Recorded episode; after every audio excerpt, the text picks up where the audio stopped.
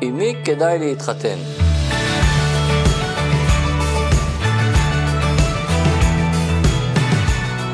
כולם מחפשים אהבה גדולה, רוצים להתחתן עם מי שאוהבים.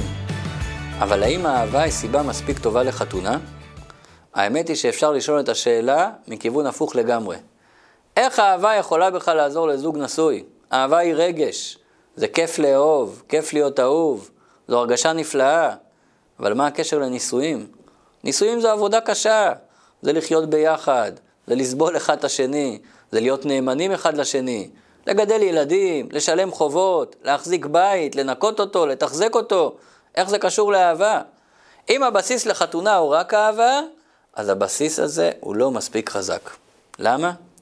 כי אהבה זה רגש, ורגש זה דבר שמשתנה. היום אוהבים הרבה, מחר אוהבים מעט.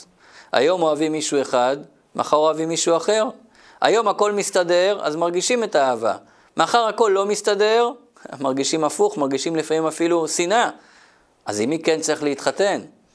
אז שימו לב, לפני שמחפשים אהבה גדולה, יש משהו יותר חשוב שצריך לחפש. יש תנאי מקדים לזה. צריך לחפש מישהו שרוצה להתחתן. לא רק לעבור לגור ביחד, אלא רוצה להתחתן. הוא מאמין שחתונה זה לכל החיים. הוא מאמין שמתחתנים כדי להקים יחד בית, מתחתנים כדי לגדל יחד ילדים. הוא מאמין שזה לכל החיים והוא מוכן להתחייב לכל החיים. מוכן להישאר נאמן לבית עד סוף ימיו. זה התנאי הבסיסי. אם מצאתם מישהו כזה, מישהי כזאת, והוא גם מוצא חן בעיניכם, עכשיו אפשר להתחיל לדבר. לבית הזה סיכוי להחזיק מעמד. מה עם האהבה? כולם שואלים, איפה האהבה פה? כמובן שאהבה מאוד חשובה, וכמובן שהיא גם תגיע בהמשך הדרך. אם יש מציאת חן הדדית, אם יש התאמה באופי, אפשר יהיה להגיע לאהבה גדולה. אבל אהבה לבד לא יכולה להחזיק נישואים. כי אהבה מבטאת את האגו של האדם. האדם נהנה מאהבה, אבל לא בהכרח שהיא תביא מחויבות.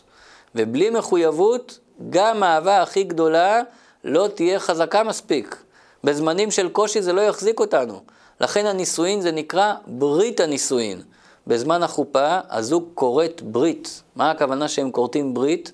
הכוונה שכל אחד מחליט החלטה עמוקה בנפש, שלא משנה מה יהיה ולא משנה מה נרגיש, אנחנו ביחד לתמיד. אז אם מצאתם אחד כזה, אחת כזאת, על זה תלכו.